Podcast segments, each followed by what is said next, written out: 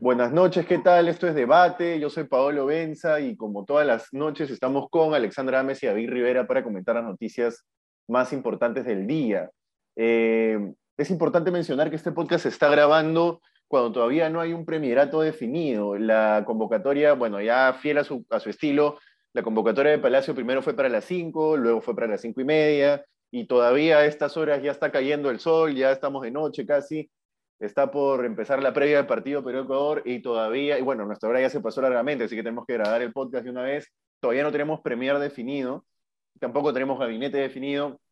Los nombres más claros hasta el momento son Roberto Sánchez en PCM, tenemos también, se ha, se voceado a Graham, que es un funcionario del MEF en el MEF, el reemplazo de Pedro Flanque, cuya salida ya se, ya se confirmó, pero como les digo, hasta ahora no tenemos eh, un gabinete confirmado. Lo de Roberto Sánchez desde la mañana se estaba voceando porque el tipo se había metido en el círculo de confianza de Castillo. Incluso empezó a ser conocido dentro del círculo como un parte de este gabinete en la sombra que conforman sus asesores Beber, y tal, ¿no? Viverto ya no, porque lo han votado, Jaico también ha presentado su renuncia, en fin, desde ayer en la noche que ha sido un, un, despelote con Waldemar Cerrón anunciando desde su cuenta oficial que iba a ser premier y después diciendo que no era su cuenta, pero en realidad sí era su cuenta.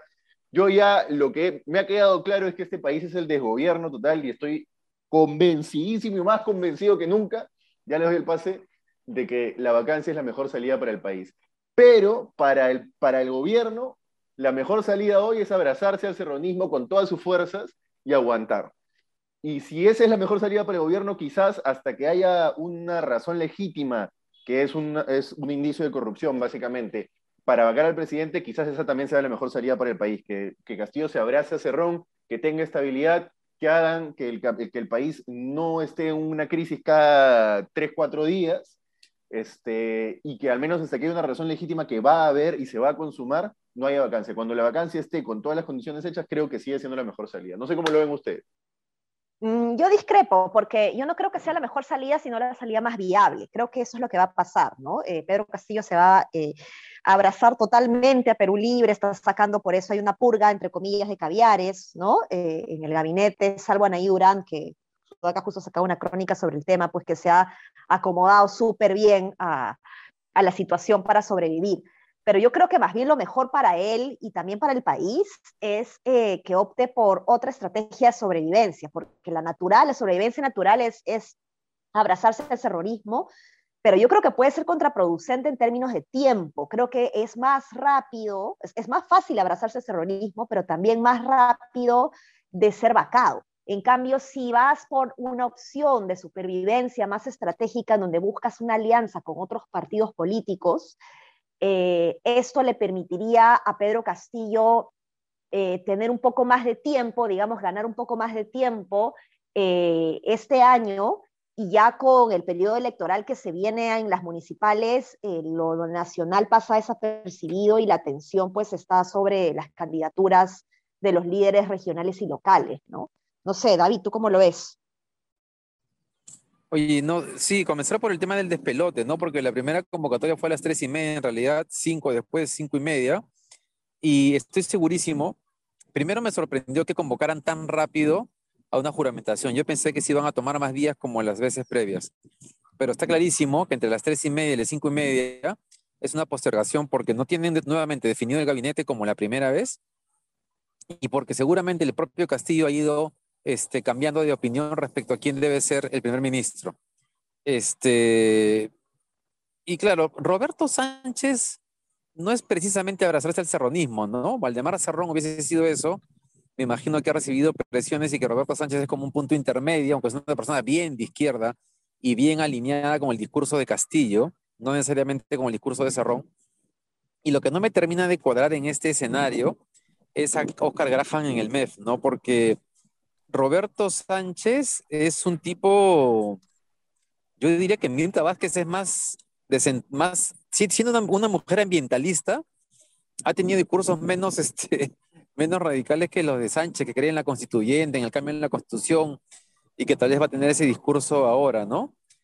Pero es menos dialogante, ¿no? Es menos dialogante, Roberto Sánchez. Menos dialogante y tiene, es un tipo mucho menos formado, menos estratégico, mucho menos operativo. Yo creo que se van a ver cosas, se le van a escapar de las manos los conflictos sociales y muchas, y muchas cosas más. Pero bueno, Castillo, yo ni siquiera creo que tenga estrategia. Creo que no sabe ni qué hacer, ¿no? Es un despelote, es el desgobierno. Gestión confirma ya a Roberto Sánchez en el Premierato. Eh, eh, el comercio confirma a Alfonso Chavarri Estrada, policía cajamarquino, que es esta persona que Mirta Vázquez no aceptó en el Mininter y por eso renuncia como nuevo reemplazo de, de Guillén en el Mininter. Eh, lo, de Sánchez, lo de Sánchez a mí me parece, y voy a decirlo quizás feo, pero me parece como el ayayero de Castillo que logró encontrar el premierato haciéndola, haciéndola de sí presidente, ¿no? Este, sí, sí, sí, sí, presidente, sí, sí, sí, sí, presidente. Creo que eso es lo de Roberto Sánchez, porque entró al Mincetur sin saber un ápice de turismo ni de comercio exterior. Ha llenado el Mincetur casi alguna agencia de empleos de, Juntos por el Perú. Probablemente haga exactamente lo mismo en la PCM, pero el Mincetur es rochosísimo, rochosísimo. ¿eh? Este, ¿Sabes, Pablo, que es lo más a Castillo? que es lo preocupante, que tiene el discurso básico de izquierda puramente reivindicativa desde la construcción de que la derecha es la culpa de todo, y este país es un desastre, y, son cuatro ideas generales que las repiten y las repiten, que es la diferencia sustantiva con Mirta Vázquez. Y por eso es que este gabinete, gabinete no va a durar, no sé, dos, tres meses. Esa convivencia entre el MEF y otros ministros no va, no va a durar. Eh, es decir, es, nuevamente es un gabinete precario, ¿no? lo, que, lo que a mí sí me, me escuadra un poco es que Roberto Sánchez estuvo en, parte de este grupo de Juntos por el Perú que a poco de las elecciones incluso habló sobre que ya no apoyaban la candidatura de Verónica Mendoza. fue una cosa medio rara. Yo creo que ya este es el fin de la influencia de, Nuevo Perú, digamos, en el gabinete, ¿no? Creo que ya hasta podemos hablar, que finalmente... Pero él, Roberto Sánchez era el uno de Verónica Mendoza, ¿no? En, el Congreso. Eh, sí, no sé, no. Sí, sí, sí, sí, él era, el, era el, él era el uno de... De, ah, sí. Él era el uno de la No, él era el uno candidato a la lista, sí, claro, él era el uno Claro, de la lista del Congreso. Pero porque es su partido, pero porque es su partido. Le estaba, le es su partido, es verdad. Claro. Es verdad, exactamente, es su partido. Claro. No, pero no era, el número, no era, el número, uno, mano derecha de Mendoza nunca ha sido, ¿no? Jamás. Claro, claro, claro. David, tú querías decir Ahora, No, no, sí, no solamente que, o sea, en línea con lo que estábamos hablando, la carta de Carlos Jaico es bien importante, ¿no? Porque es más dura incluso que la carta de Mirta Vázquez. Carlos Jaico revela el caos que hay dentro del Palacio, cómo se aprovecha el caos para actos de corrupción. Y segundo, cómo Castillo no le interesa ordenar ni ponerse firme con ese tema. Este, nada, eso básicamente, ¿no? Ya a mí, a mí me cuesta creer mucho lo que cree un sector de la izquierda que que Castillo simplemente está rodeado de esta gente inescrupulosa porque está intentando sobrevivir políticamente. Yo creo que es un pirañita más, ¿no? Que forma parte de esta... Pero, ¿sabes? Dale.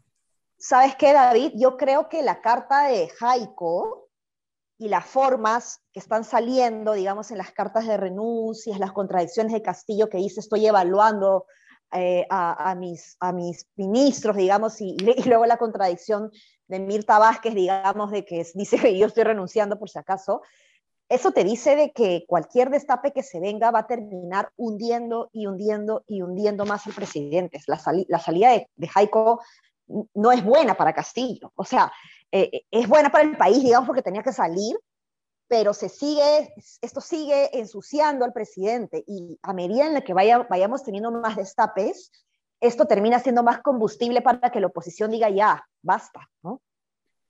Bueno, Oye, Paolo, un, comentario, por, déjame por favor hacer un comentario sobre el tema de la izquierda y el comunicado Nuevo Perú y los tuits de Verónica Mendoza, porque en realidad es patético y lamentable cómo intentan eh, eh, explicar todo lo que está pasando por responsabilidad de la derecha este, como si la salida de del fuese responsabilidad de la derecha, como si la crisis en, el Ministerio del Interior fuese responsabilidad de la derecha.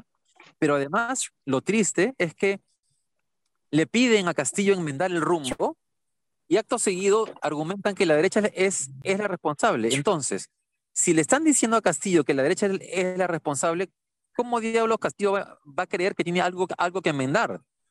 Hay una, hay una contradicción, hay una falta de coherencia en todo el argumento que plantean para explicar lo que está pasando. Sí, totalmente. Bueno, quizás ya mañana comentaremos un poco más en extenso el nuevo gabinete. Parece que eh, todavía no va a jurar, es increíble. Lo han convocado a cinco y media, son las seis y TV Perú sigue pasando. Ha, metido un nuevo programa este, de estos de entretenimiento que se llama Puyasca y Achay. Eh, en fin, pasemos al otro tema de hoy, que es el tema de la reforma universitaria. El Congreso le acaba de dar una estocada mortal a la reforma universitaria aprobando el dictamen de la Comisión de Educación que propone que el, rector de la SUNEDO sea elegido por entre, bueno, tres representantes del Ejecutivo, básicamente por los rectores de las universidades, ¿no? Eh, y eso es, es, es, básicamente volver a lo mismo de antes, es una sentencia de muerte para la reforma. En una semana es la segunda votación, pero tienen los votos, oficialismo y oposición están alineados con lo mismo el Fujimorismo fue el que finalmente terminó inclinando la balanza, ojo, ¿ah? Y Keiko había dicho en, campaña que no iba a tocar a la SUNEDO, así que acá no, no hay mucho que, analizar, creo, en términos de quién tiene la culpa. Yo creo que esto ya estaba cantado cuando se supo la conformación del nuevo Congreso y estamos viendo las consecuencias. Como dicen los gringos, elections have, eh, elections have consequences. Es decir, las elecciones tienen consecuencias. Si tú votas por algo, si tu electorado vota por algo, ese algo va a terminar traduciéndose en políticas públicas. Y en este momento lo que ha terminado traduciéndose es entumbarse la única política pública que ha funcionado en los últimos 30 años. ¿Cómo lo ven? Sí, no, terrible, terrible además que pase la noticia tan desapercibida en medio de un caos político de incertidumbre en donde no sabemos exactamente eh, qué ruta, digamos, eh, o qué, orientación va, a tener el próximo gabinete, un día que juega Perú, además, definitivamente se ha aprovechado el contexto para, para para meter este tema que, claro, ya estábamos alertados. Eh, entiendo que se ha querido hacer una reconsideración y no se ha podido. Eh, esperemos pues que se genere la suficiente presión social y ciudadana eh, para que en la siguiente votación pues este, esto realmente no, no, no pase porque es sumamente dañino para la calidad de la educación superior de los estudiantes que hacen sobre todo mucho esfuerzo, cuyos padres se esfuerzan muchísimo, los propios estudiantes que trabajan para pagarse la universidad es, sobre todo por ellos, ¿no? Yo, yo, sé que a veces ellos mismos como estudiantes no son conscientes de, los efectos que puede generar una cosa como esta, pero, pero trae abajo eh, justamente la calidad de sus salarios, la calidad de su carrera profesional, y, hay que pensar en esto eh, al momento de, votar, ¿no? Me da mucha pena por los congresistas que, han votado a favor de esto. Solo, es, es, es, solo decir que es una muestra de que Bacara Castillo no soluciona nada, a pesar de que podría ser una solución de corto plazo, ¿no? Está claro que estamos bien complicados. La palabra es jodidos, en verdad. Este, estamos bien jodidos, porque todo el sistema político está corrompido, comprado por intereses particulares. Este, hay una polarización ideológica de gente que se pliega a esas posiciones cuando no, y sin darse cuenta que en realidad el problema de fondo son estos grupos informales y ilegales que se están apoderando del Estado y ante lo cual los ciudadanos no estamos haciendo absolutamente nada. Y mientras no hagamos nada, esto va a seguir, vamos a seguir retrocediendo, vamos, estamos yendo en retro. Sí, pues, bueno, nada, eso, eso es por hoy. Vamos a tratar de, tener ya el comentario más certero mañana sobre todos los hechos. Todavía no hay juramentación al cierre de esta grabación. Vamos a tratar de salir incluso con el podcast antes de la juramentación para no estar tan, tan atrasados. ¿no? Muchas gracias. Síganos mañana, que gane Perú. Hoy aseguramos nuestro pase al Mundial. Hasta mañana. Chao, chao. Nos vemos, chao, chao. O no, o no, porque no voy a decir que soy ensalado. Que gane Perú, que gane Perú, que gane Perú. por supuesto, por supuesto. Chao, chao.